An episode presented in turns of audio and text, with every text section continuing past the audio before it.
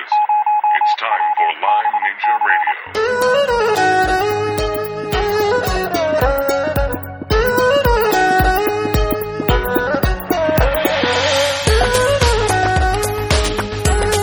Hello and welcome to episode 11 of Lyme Ninja Radio. My name is McKay Rippey, and with me in the studio today is my producer, Aurora. Hello. Today we have a very special guest. It's Charlotte Therese Bjornstrom, and she's the founder of Worldwide Lyme Protest. And that organization has done an incredible job over the last two years of really getting folks together, getting them excited about spreading the word about Lyme disease, chronic Lyme disease, and w- raising awareness. She's done an amazing job. Roy, will you tell us a little bit about Charlotte? Mm-hmm.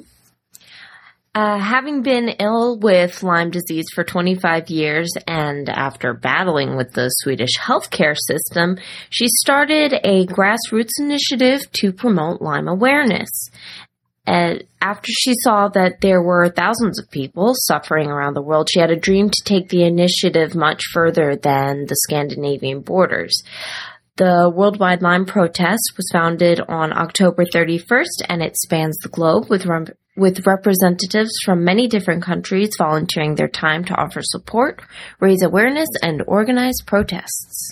Thanks, Aurora. Here's our interview with Charlotte Bjornstrom. So I have with me Charlotte Bjornstrom. Charlotte, I'm saying that correctly, yes? Yeah, And she's from Sweden, from outside Stockholm. The name of the town is Uppsala? yeah, Yeah, very good. And Charlotte has had Lyme disease for 25 years. yeah, at least. That's what I know of. That's when the symptoms started coming. So that's what I figured out. So where do you think you contracted this? Oh, I always loved being out outdoors in the nature, uh, animals, photographing, and I must have. I didn't know how dangerous it was. I remember bites from that time. I, I just picked away these little animals. I thought, oh, they're smaller than mosquitoes. They can't be dangerous. And then I got these red big marks. I remember it so clearly. And I got no treatment, of course, since I didn't know what was wrong. So I just got more and more symptoms uh, as the years passed by. So it's not until last year that I started getting treatment, actually. Oh, long time. Yeah. And how is Long treat, time. how is treatment going? Um, up and down, as you probably know yourself, how it's lots of um, um, uh, it's really tough with antibiotics, and I've also tried herbs and oils and who knows what. I haven't tried, so it I think it goes forward, but it goes slowly, and uh, there are backlashes. Like you get really, really sick. It was just a few weeks ago. I, I haven't been this sick since uh, 2012, so you never know what happens. I've started a pulse treatment uh, recently, and I, maybe that's better than going all the time on antibiotics. Yeah, sometimes it seems like the body needs a rest from treatment and to recover. Oh yeah, lots of detoxing. The problem is our only doctor in Sweden will lose his license probably very soon, and uh, then we won't get treatment. So how come he's going to lose his license because of what he's it's doing the with same Lyme like in the U.S. In the U.S., doctors who try to help their patients with long antibi- antibiotic um, treatments, they get investigated. So One, for one- doing good, yes, it's it becomes very frustrating, doesn't it? yeah. And So- so Sweden has a has a nationalized healthcare system. Yes. Yeah, but unfortunately the knowledge about Lyme disease and the treatment is very low, even at the infection clinics. So they don't know much about the co-infections either. I I was lucky enough um, to get a co-infection two years ago. That's when I got really really sick, and no one knew what it was. So since I didn't take the tests then, Which co-infection do you have? it's called rickettsia in Sweden. It's uh, relative to uh, Rocky Mountain spotted fever. Yes. It's the same symptoms, Yes. and it's as dangerous. and uh, I, I had to go four months with it without treatment, so I finally treated myself with the first antibiotics I could find. So, and uh, luckily, it was almost the right kind, so I got better, but not totally well, since treatment should have started four days latest after the bite to get totally well, and I didn't get it until four months later. And even later than that, half a year later or something, they found out what it was. So when I finally got to make the tests that I had had asked for, so and I was right. And Yeah, it's I got five weeks of doxycycline after that, which didn't help at all. it did not help you. No, not after that, all that time. So that's all the treatment I've gotten for these 25 years from the uh, official healthcare. Five weeks of doxycycline. So I'm so if you contracted Lyme 25 years ago, it wasn't really uh, on anybody's radar. There was there's very little awareness. I mean, even true. even here in the states, it was an True. invisible disease. Yeah. Yeah, yeah, no one knew about it. There were no warnings, nothing. We just thought of it as small spiders. They look like tiny spiders, and spider bites in Sweden, that's not dangerous. So, how would we know? Right. So were you? What did they think you have? Because you obviously were very sick.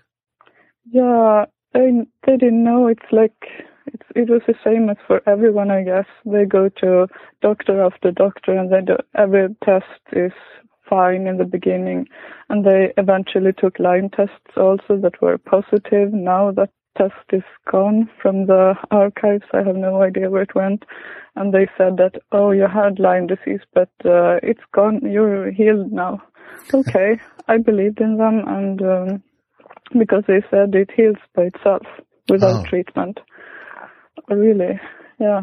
So uh, I went on with my life as good as I could, but I had no idea. I got so sick, more and more symptoms every year, and I also happened to move into an apartment with tons of mold, and that really made it Oh. much, much worse. So mold and Lyme disease is a really good uh, combination. They don't mix well at all, do they? They they cooperate, so you never get well. Almost. So are you in a new apartment? Have you gotten away from the mold?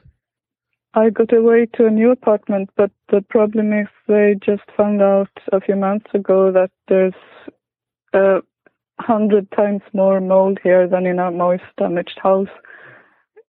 It it's nothing in the you can't feel it, no smell in the air, but I I noticed it when I went away for a week last year. Yes. and fine, suddenly all, almost all the symptoms were gone. I was like, what? What's this? And then I got home and two hours later, all of it was back. Then I knew something here makes me sick and makes me stay sick in spite of the treatment. I had had almost a year of treatment when I went away. Right. So I should have been well, according to me. But uh, yeah, so I know mold is really, really a big. Uh, I don't find the word bastard in the. yes. Yeah. That's a good word. It wasn't the word I thought of, but I can't think of the right one. no, that English works. isn't my first language, as you know.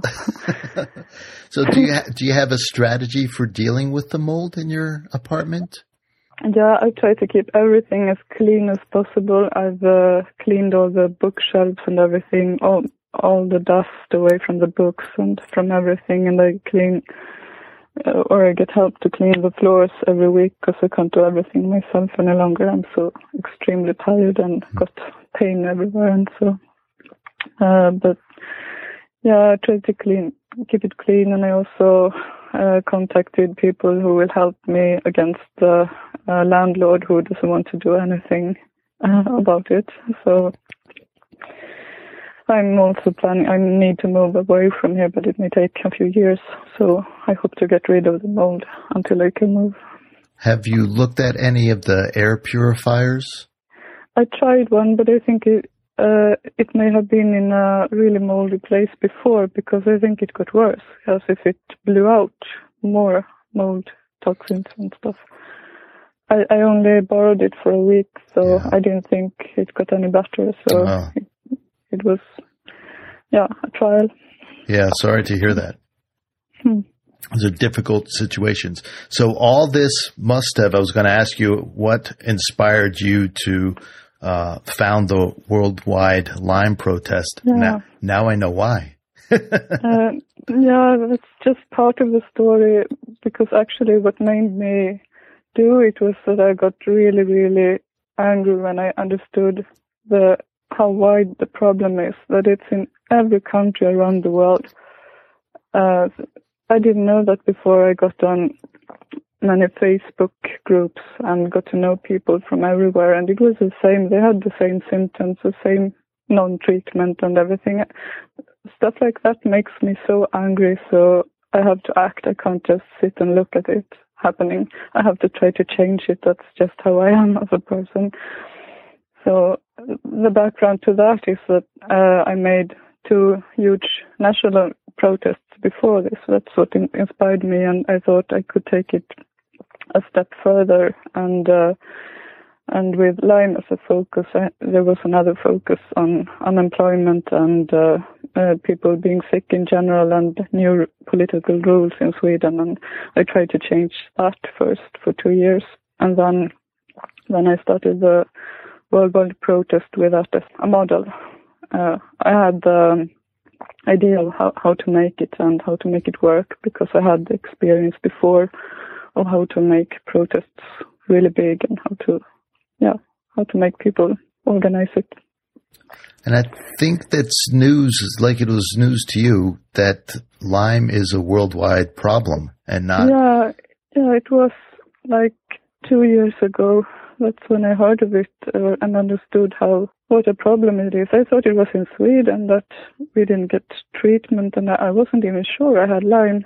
But uh, I, even I ignored the positive test, you know.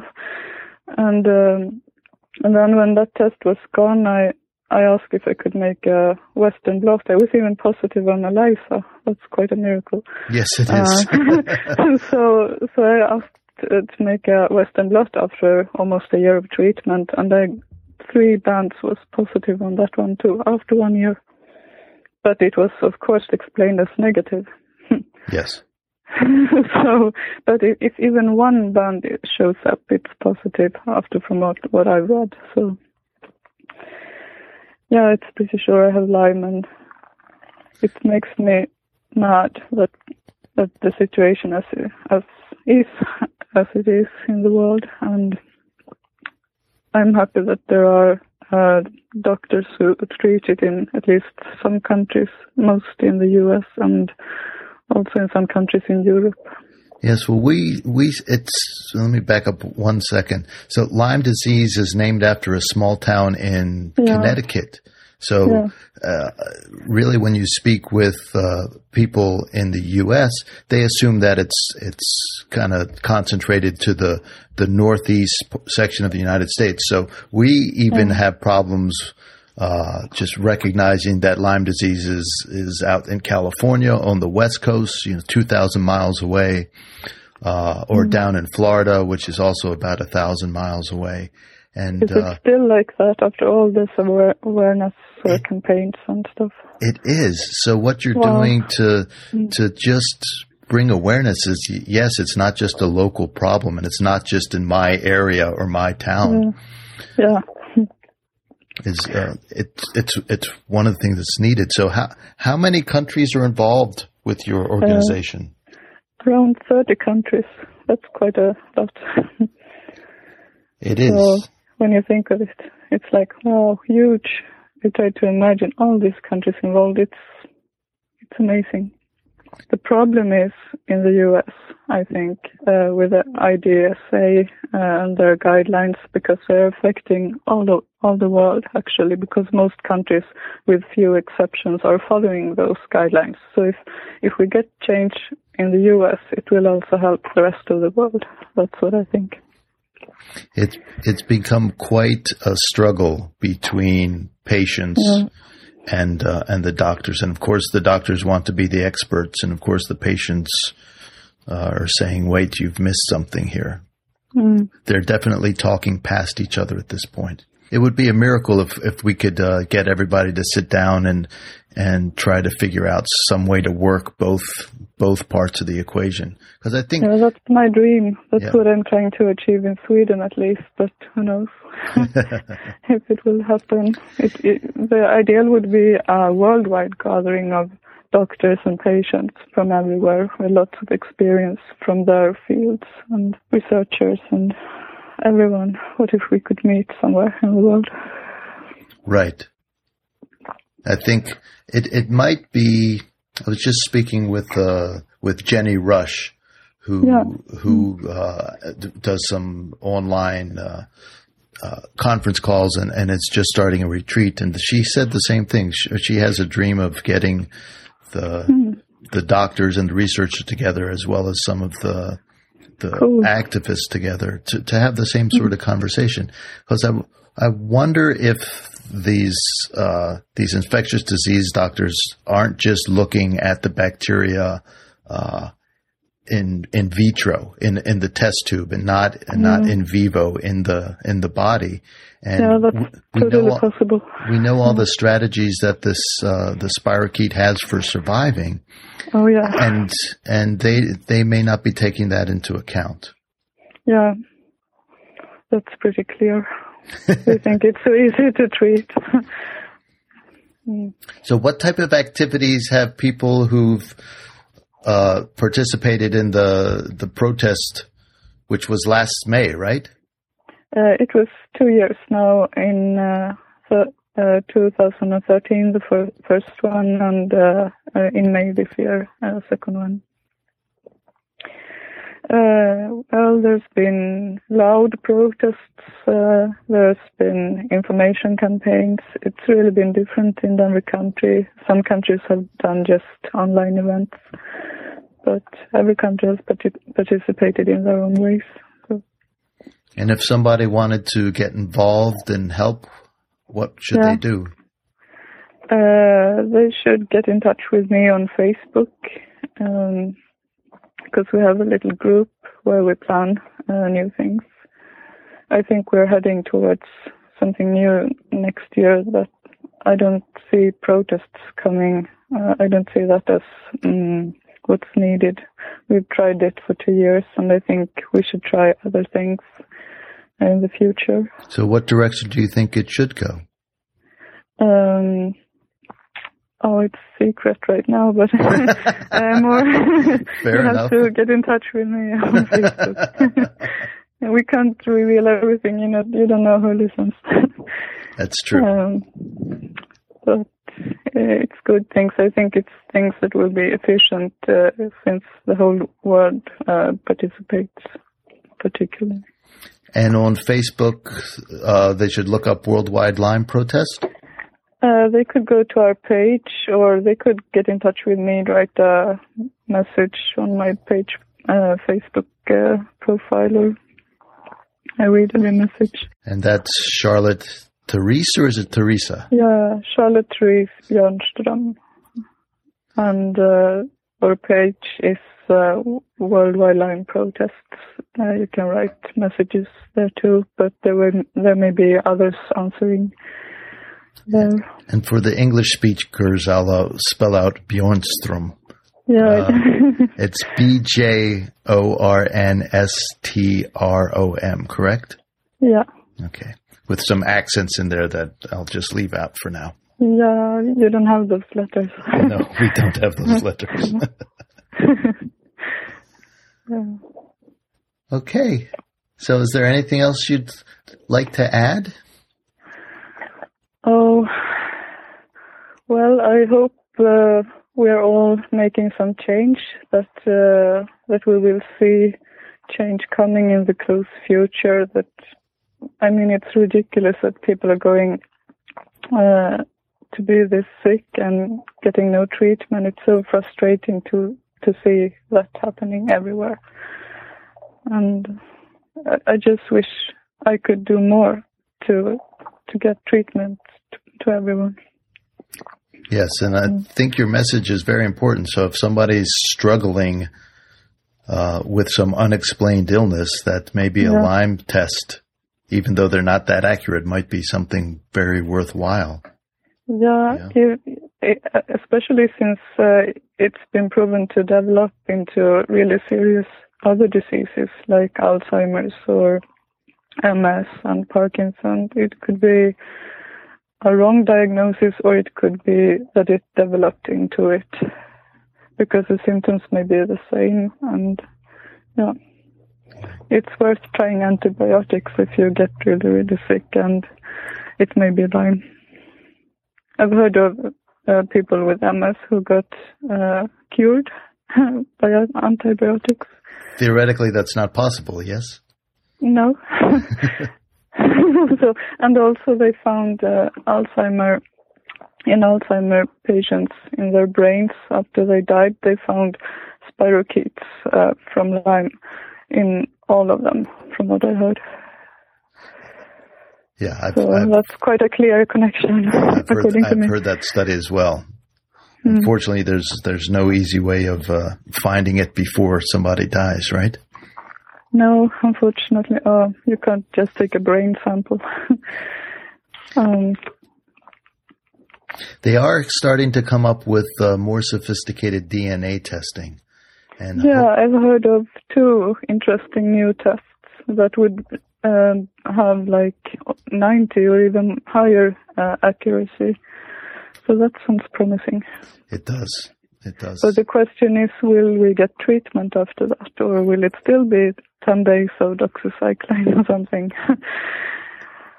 well, Uh, you would think that if they have that accurate testing and uh, they gave a treatment and then you got better for a bit and had a relapse and would retest with the genetic testing and found the infection back again, the information would begin to filter up that say, well, maybe 14 days is not enough. Yeah. If they, if it's not the same as with the antibodies that they say they can be there even after it's healed. And, Yeah, it, the DNA is a little bit different in that you, it, the DNA material that they're measuring is from the uh, the bacteria itself. So if the bacteria would be cleared out, then there's no DNA from the bacteria left. The body would recycle those proteins and they would disappear completely. So that's hmm. one of the good things about the DNA testing, that if it shows that it's there, then it, it's actually there. Hmm. that So- sounds good. It does sound good. Hmm. Charlotte, thank you so much. Thank you. It was a pleasure talking to you, and your English is beautiful. I know it's quite an accent, but who cares? No, it was. You're very understandable. Ah, good. No worries at all, as the Aussies say. All right. It's really cool to be able to talk to somebody who has a global sense.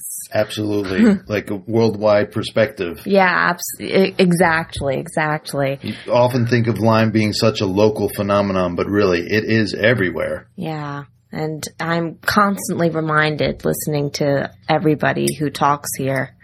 Um, one of the things that really got to me is really the struggle that she had.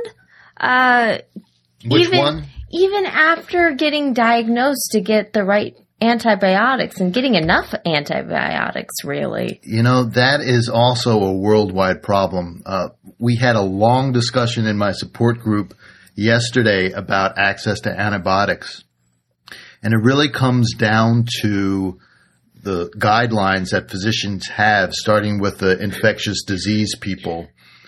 Uh, they've decided that all you need is 30 days at the max, and really, some doctors are only willing to give uh, a couple weeks, 10 days of antibiotics, and it's just insufficient.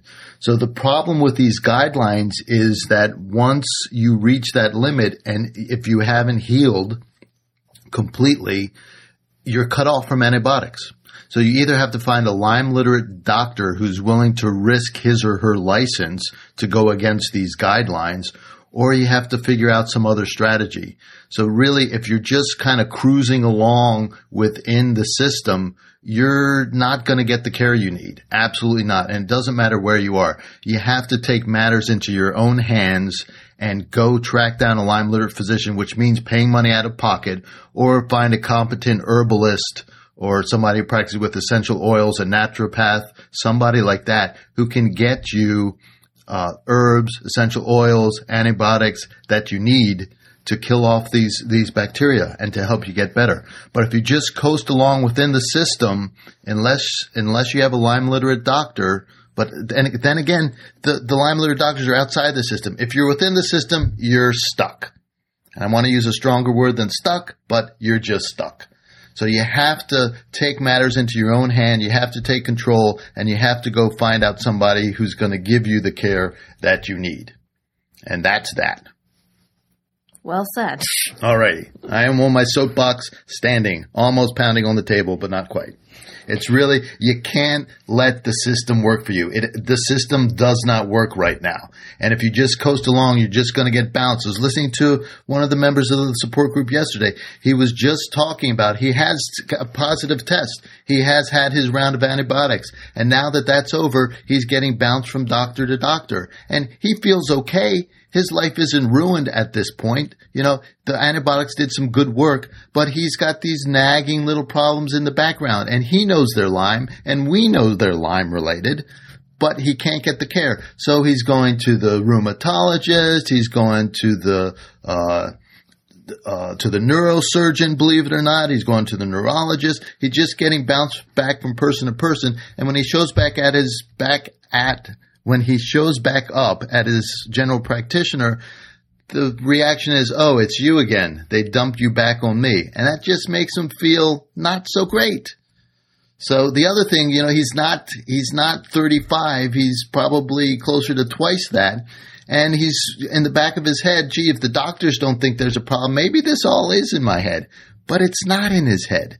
You know, he can't sleep at night unless he's in his, his uh, lazy boy sitting up and then he feels comfortable. So there are crazy symptoms that happen with Lyme disease and you gotta take the bull by the horns. You gotta do this on your own. Okay, end of rant. I could go on forever. Putting the shoe back on. Yes, thank you. All right. Um, listen to us. You can listen to us on the web at lymeninjaradio.com. Please like us on Facebook. And send us some feedback on how we're doing at, Feedback at lymeninjaradio.com. that's our email address. Say it again slowly. Feedback at lymeninjaradio.com. Oh, so well done. and you can subscribe to the podcast so you don't miss an episode on iTunes or Stitcher. Just go to either of those sites and search for Lyme Ninja Radio. Also, you can listen to us on the web at our website. There are many places that you can just click on the play button and listen there. And that is www.lymeninjaradio.com. And that's Lyme like the disease, ninja like the Ninja. Ninja Warrior and radio. You all know what radio is. Dot com. But before we go, we have one more thing to take care of, and that is the Ninja Fact of the Day. Did you know that when a ninja crosses the road, nobody is brave enough to find out why?